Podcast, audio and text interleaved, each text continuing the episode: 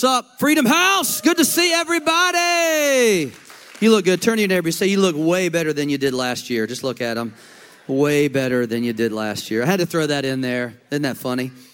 Not funny at all. We also want to welcome all of our live streamers from Georgia, West Virginia, Pennsylvania, Florida, Virginia, Michigan, and Vermont. Thank you for fixing that because last service it said VT and I said Virginia Tech. And, uh, you know, any Virginia Tech fans in the house? All right, we got two. All right, all right. See, I went to the school that didn't have a football team, so it was just sad for me. Good basketball team, but a terrible, well, they didn't have a football team. So, um, hey, I want to mention just shameless plug of my new book that I just finished. It took me about two and a half years to write this book. When, I, when we first moved to Charlotte, um, and by the way, if I haven't met you, if you're new to Freedom House, my name is uh, Troy. My wife and I are the senior pastors here. Uh, your campus pastors, Pastor Stephanie, stand up, Pastor Stephanie, she's here.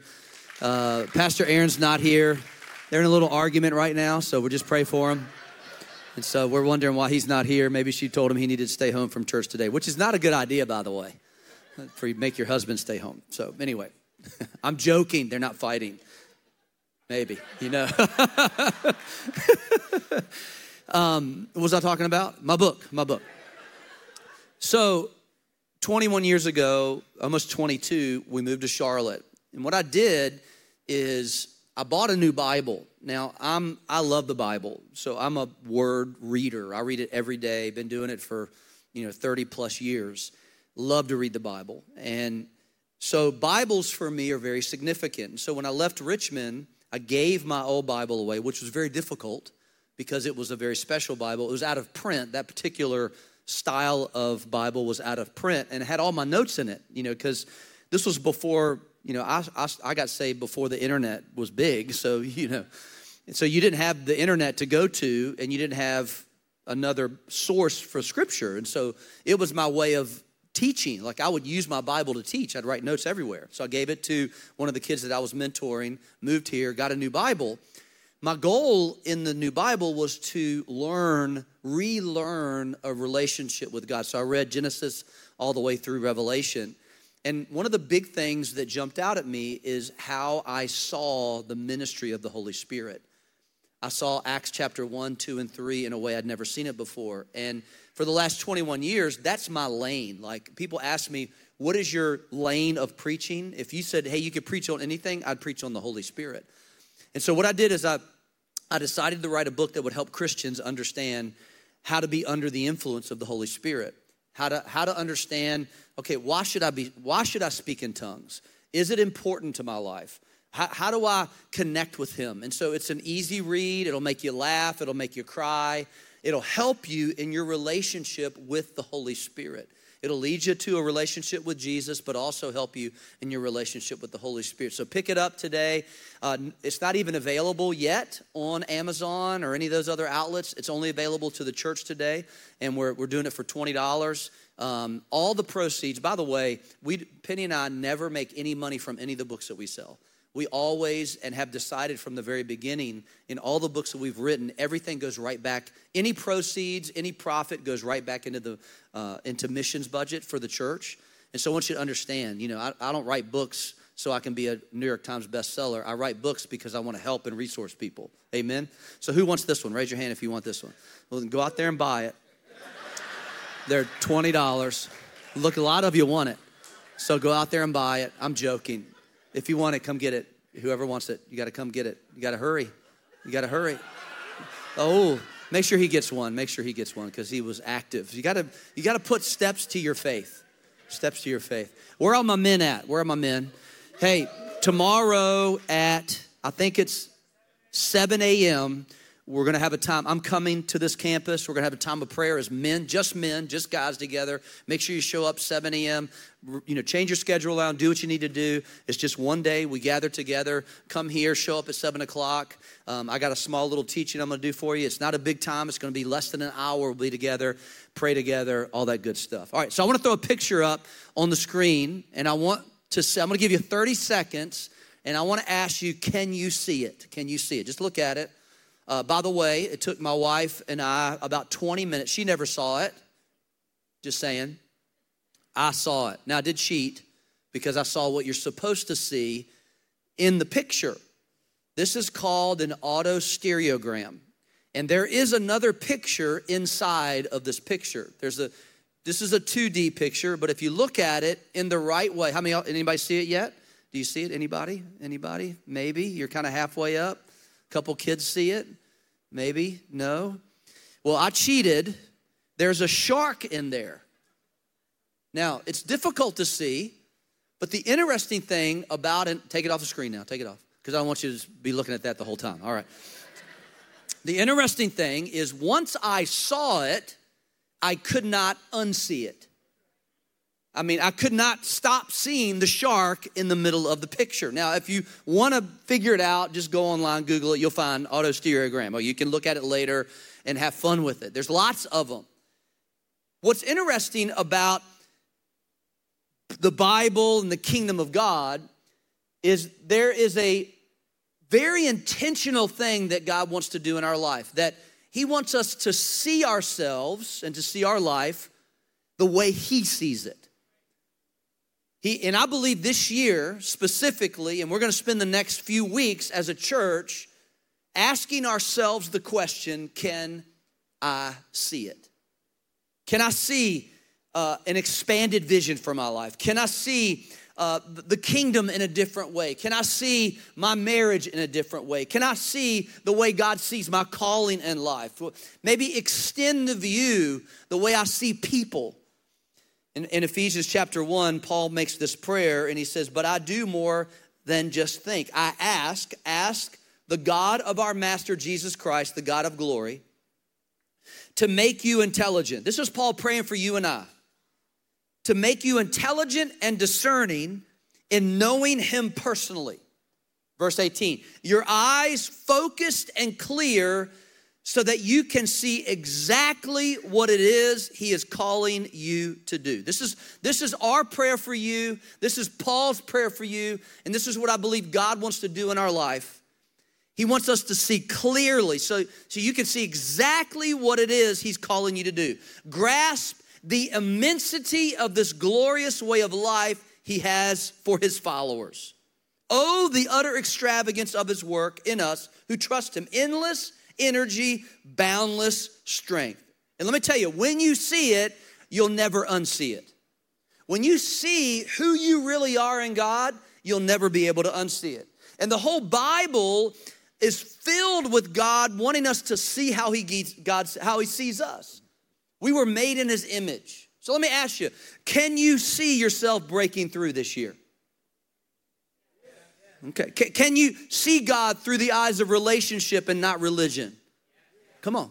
Can, can you see the calling God has for your life? Yes, yes, I do. Can you see the world in a different way? Now, why can't we see it? What is it that blocks us? What stops us from being able to see it? Well, most if not all of the problems that we faced face as human beings is found in the book of genesis the book of beginnings genesis 1 genesis 2 chapter, uh, chapter 3 all describe to us kind of the beginning of mankind uh, this amazing environment that god put us in and, and what you have to understand is that this was a perfect environment not just in temperature and all that but there was there was no hindrance between god the father and us as human beings. So there was no disconnection. The love of God was perfect in every way. Perfect in every way. Until the serpent showed up. And what he did, Satan, we know, is the serpent, tries to, to pull us away from the way that we see ourselves. And so, and this is what happens through, has, has happened throughout eternity for the last 6,000, 7,000 years is that mankind has been told, did God really say that? Did, did he really say it? So that's always the question. That's always the challenge. And so there's two things or two reasons why we can't see it. First is that Satan deceives you. That's his, that's his job. He is a deceiver. His name is called accuser. He is, a, he is the father of lies. He has no ability to create, He can't do what God did. He is a created being. He is not the opposite of God. God has no opposites. On his best day, he will never be in any equivalence to the power, strength, might, and magnificence of God. He is a God created him. God has no opposite. And so Satan, all he wants to do is deceive you. Deceive you how? By telling you that you're really not like God. Because that's what he said to Adam and Eve. He said, Hey, listen, do you want to be like God? Now, time out. The chapter before, God said, Let's make man in our image, according to our likeness, let us make man. So they were already made in the image of God, and what Satan was trying to do was to question their identity. And so the second reason we can't see is what he introduced to them disobedience or sin. So Satan deceives and sin distorts. It tells you something, it speaks to you. I thought about this this week. If sin could talk, what would it say? Good question, isn't it? If sin could talk, what would it say? This is what it would say This won't hurt. But isn't it interesting? Sin always does. Feels good at the beginning, feels real good. But then when you wake up from the club on Sunday morning, you meant to come to the first service, but you're here. Turn to your neighbor and say, He's talking to the person behind me. I can smell it. I'm joking. Don't say that out loud. Don't say that. If sin could talk, what would it say? There's nothing wrong with this. If sin could talk, what would it say? Everyone is doing it, so why shouldn't you? If sin could talk, what would it say? Ignore the consequences. You can deal with them later. If sin could talk, it would say, You deserve this, don't you? It would say, No one will ever know. Nobody is ever going to find out. You can hide it. If sin could talk, it would say, You're human, everybody's doing it. If sin could talk, it would say, It feels good, doesn't it? See, this is what's so great about salvation. Salvation exposes the lies and, and frees us from the slavery of that voice. That's what a relationship with Jesus Christ is all about. That's what being free in Jesus is all about. Is that now you can recognize, oh, that's Satan talking to me right there. He's trying to deceive me because I know who I am in Christ. I am the righteousness of God in Christ Jesus. I'm the head and not the tail. I'm above and not beneath. I'm healed. I'm saved. I'm free. I'm going up. I'm busting through this wall. My marriage is going to be great. I'm going to be free from this. This is not going to control me for the rest of my life. That's what salvation says. Salvation, when you when you give your life to Jesus Christ, salvation speaks way louder than sin. And it exposes Satan's lies. And so all through the scripture, the Holy Spirit guides us in opening our eyes. Let me give you a couple examples. I see it all through the scripture now. And remember, once you see it, You'll never unsee it. You'll see it from now on. Now, I'm gonna tell you right now, if you do our, our year long Bible reading, you're gonna see this all through the Bible like, oh my gosh, Pastor Troy said it. I knew, I knew, I never saw that before. Now you're never gonna be able to unsee it. Abraham is given a promise by God. Says, You're gonna be the father of many nations. And Abraham says, You're right, God, I'm 100 years old. I know how this works. Biology. Like, come on. This ain't gonna work. They don't even have pills back then. It's just not gonna work. Ain't gonna happen, God. Like, how in the world is this gonna work? And he goes, well, Abraham, you need to recognize something. And so Abraham struggles. And so him and his wife, they talk about it, Sarah, and they talk about it, and they try to make it happen on their own. Doesn't work because God doesn't ever want us to try to be God. He needs to be God in our life. And so he takes him. Uh, one day he's Abraham's in his tent, tent and he can't, he just cannot get through his thick skull that he's going to be the father of many nations. So he's covered up in this tent. And, and, and God says, Hey, come on outside for a second. I want you to see something, Abraham. He takes him outside and he says, Look up in the sky, count the stars. And you know what Abraham does? One, two. God's like, Hold on, that's not what I mean. You'll never be able to count the stars because that's how many of your, your children are going to be. In other words, Abraham, can you see that I can do miracles beyond anything you could ever believe? Moses is in the wilderness. He's killed a couple Egyptians in his hometown and he leaves, and now he's an insecure shepherd walking on the backside of the desert. And there's a bush that's burning, but it's not burning, but it's burning, but it's not burning, but it's burning, but it's not burning, but it's burning. And God says, Come close, but take off your shoes because this is holy ground. And, and He says, Moses, you're going to go back to the scene of the crime and you're going to deliver all of my children from slavery, of, of, of bondage. You're going to deliver them out. And he's like, Yeah, right. Like, I killed people back there. I can't even talk. What are you talking about? And God says, What is in your hand? He says, Well, I got this shepherd stick. And he goes, That's way more than a shepherd stick. Throw it down on the ground, it becomes a serpent. What Moses didn't realize is that one day he would hold up that staff and that rod of God would split the Red Sea. One day he would take that rod, he would hit a rock, and water would come out for three million of God's people. In other words, can you see what's in your hand? Don't ever discount what God has put in you. Don't ever give up on the talent that He's put in your life. Can I get an amen? How about Joshua? Joshua was taken over from Moses. And his job, Joshua's job, is to take the children of Israel into the promised land. And so he takes them across the Jordan, miracle. Remember, they came out of the Red Sea by the splitting of the water. They entered in the promised land by the splitting of the water. So they enter into the promised land and they come up to this insurmountable city called Jericho. Walls so big and so thick that it just looks impossible. How many of us have come up to situations that just look impossible? Like, there's no way that this marriage is gonna survive. There's no way that I'm gonna buy this house. There's no way that I'm gonna make it through college. There's no way that I can start this business. Wall. Give me, give me some, give me some dynamite, God. Give me something to blow this thing up with. And God says, nah, just walk around it. What? walk around it every day for six days, and on the seventh day, walk around it seven times. And lift up a shout. What are you talking about? In other words, Joshua, can you see that praise is stronger than a nuclear bomb? Can you see that praise can change your circumstances? Praise can get rid of every wall. Praise can change everything. Are you with me? Can you see it? guy named Nicodemus. Let's go to the New Testament. Remember, if once you see it, you can't unsee it.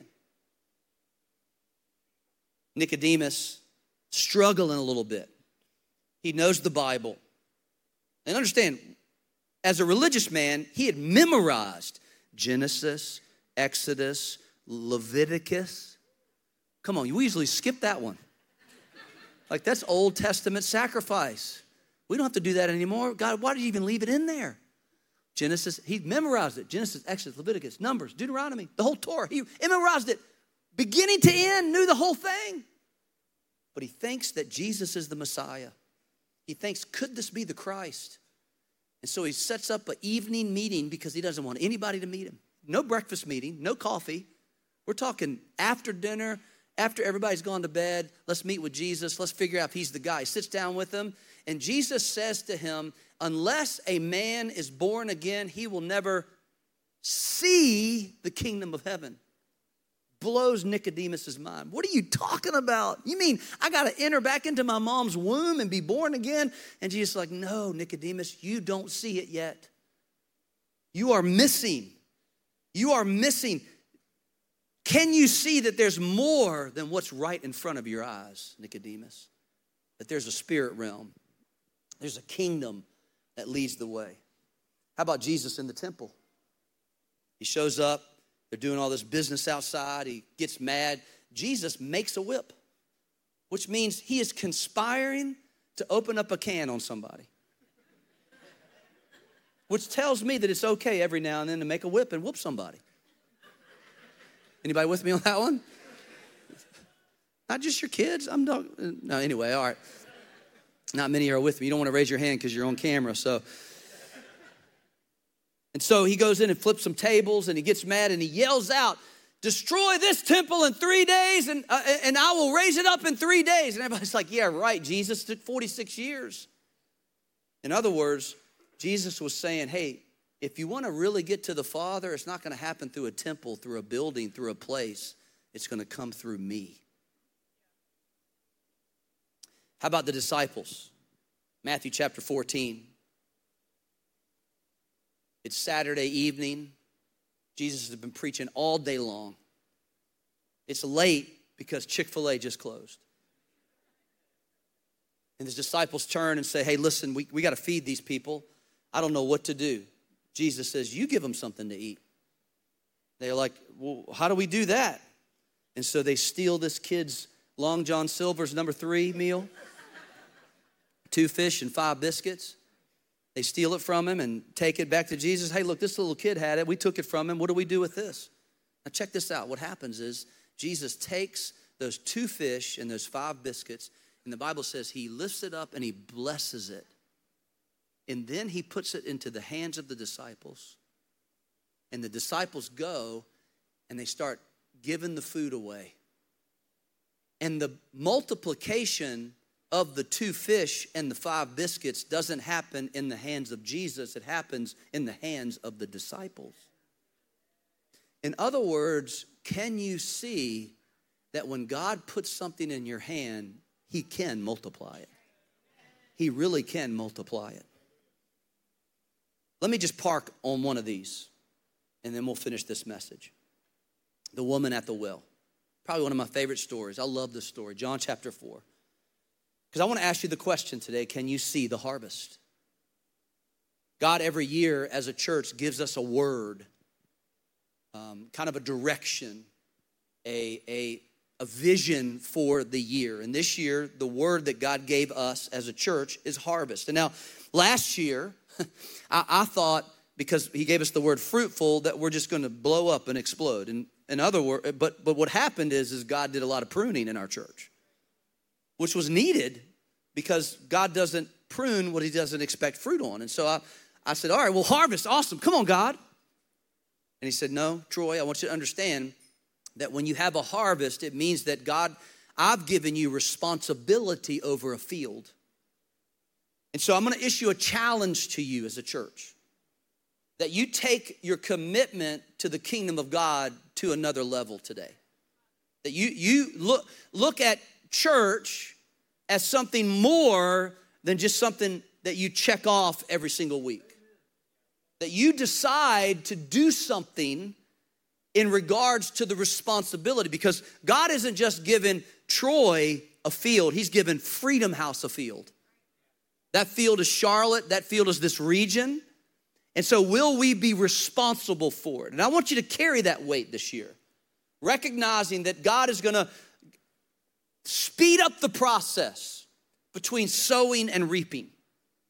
It used to be that, that it would take four or five years to sow a seed and see a harvest. No, I think it's going to take four or five days or maybe four or five weeks. We're going to sow a seed and we're going to see a harvest. It's going to happen in your life, it's going to happen in the life of our church as a whole. The harvest is coming. Can you see the harvest? And so Jesus does something in John chapter 4 that, that I love. He, he does what's called a divine detour. He takes a little detour. Now, what we think are interruptions with God are really intentional moments that He's gonna use as an opportunity to change our life. Meaning that He just doesn't just get interrupted. Really, what happens is we go through all of our stuff and finally meet Him where He's waiting for us. And so, this woman ends up at a well at 12 o'clock in the afternoon. She's not supposed to be there because you get water in the morning and the evening, but this lady is, doesn't want to talk to anybody.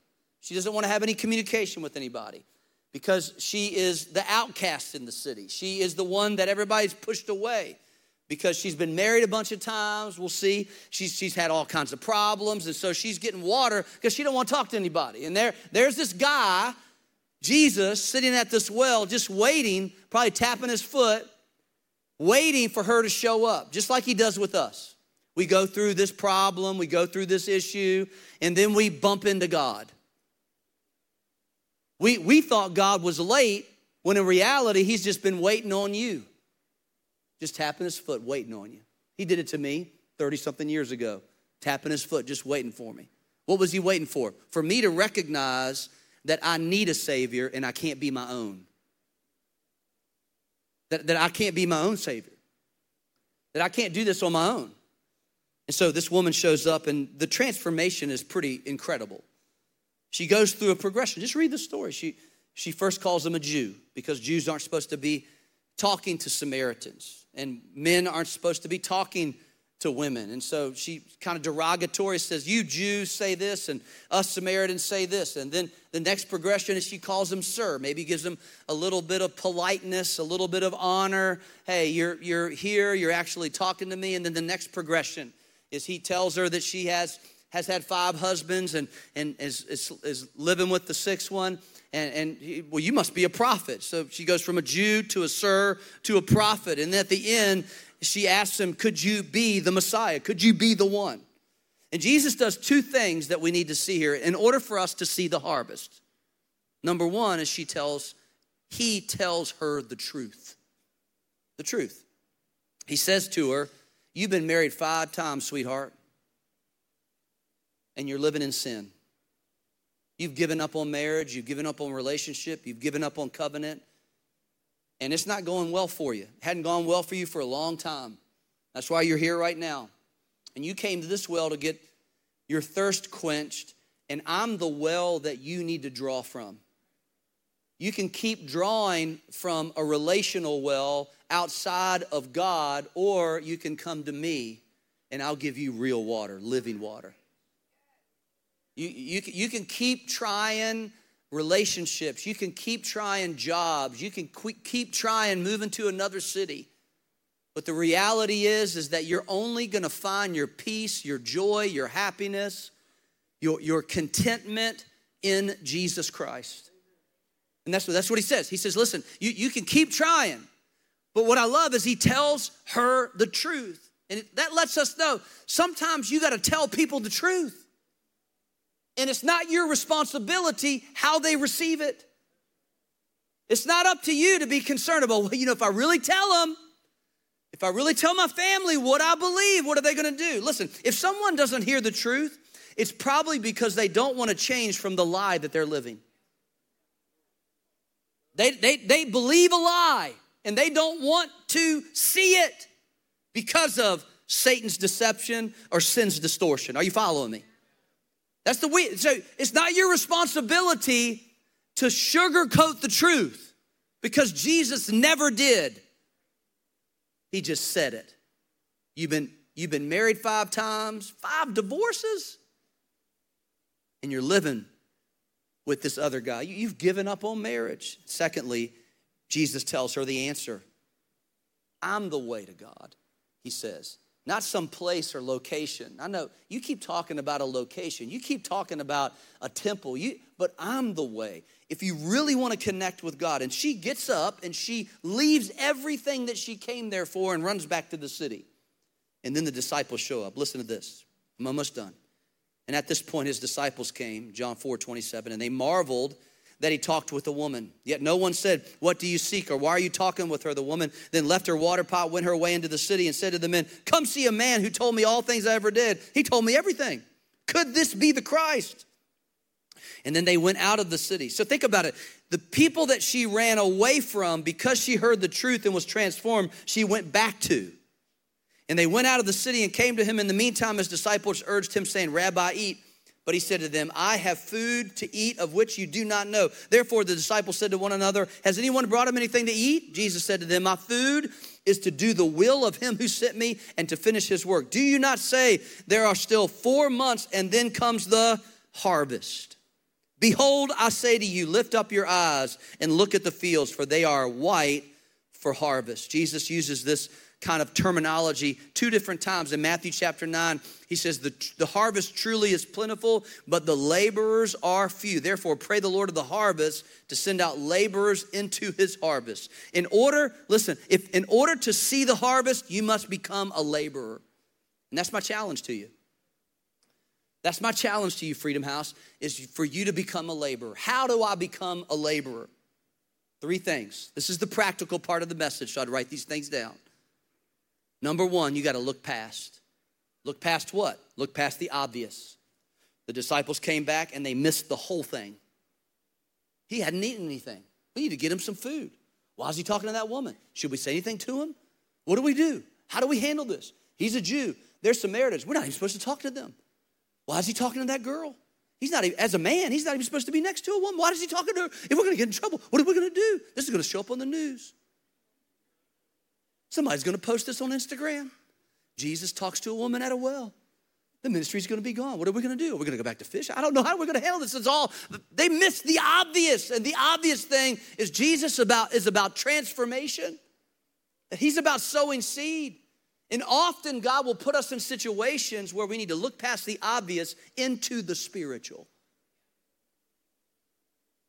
Not only do we look past the obvious, but we got to look past our limitations. We got to look past what limits us, what's limited us in the past, or maybe what we see that limits others in our life. We get stuck so many times because of something that somebody did to us five years ago that we can we just can't let go of.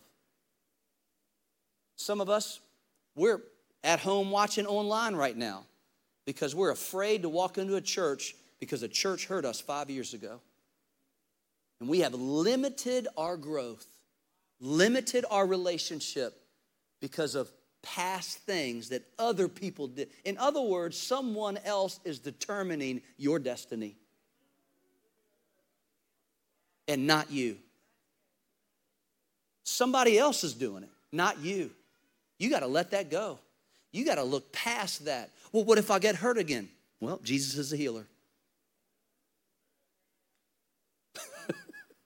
Yeah, but it hurt bad. I know. It does hurt bad. Well, can I make a whip like Jesus did? Probably not. I'd like to. I know we all do. Let me tell you something about my job. My job is hard. People go, Oh, you only work one day a week. That's what people think. I play golf with guys all the time. They go, What do you do? I'm a pastor. Well, what do you do the other six days of the week? I said, Come to church, man. I'll see. I'll introduce you to all the people that I have to help the other six days a week. The hardest part about my job is that I give all of my life into someone and then they walk away. That's hard. That is super hard. You give all of your heart to someone that you believe in, and they walk away. You know how hard that is? Have you ever had that happen to you? Some of us have. It's happened to me probably a thousand times. Look at me. But I don't stop giving my heart. I don't stop. Because God heals me every single time. So I'm not going to determine, I'm not going to let someone's someone others hurt determine the scope of my ministry. You follow me? Have you put somebody in the way in your life? You got to look past them. Secondly, write this down. Is you got to look up. He said, "Lift up your eyes." Look up, guys. You've been looking down way too long. In other words, when are you going to get heaven involved in your circumstances? Because you've got heaven on your side. You've got the kingdom of God on your side. You've got angels that surround you. Some of you got four, five, six angels that are all around you, helping you, ministering for you, ready to move at your word, at your authority. All you got to do is just engage them. Look up. Turn to your neighbor, say, Look up, look up, because there is an army that's surrounding you that's ready to embark on your next situation. Number one, look past. Number two, look up. Number three, look out. Look out.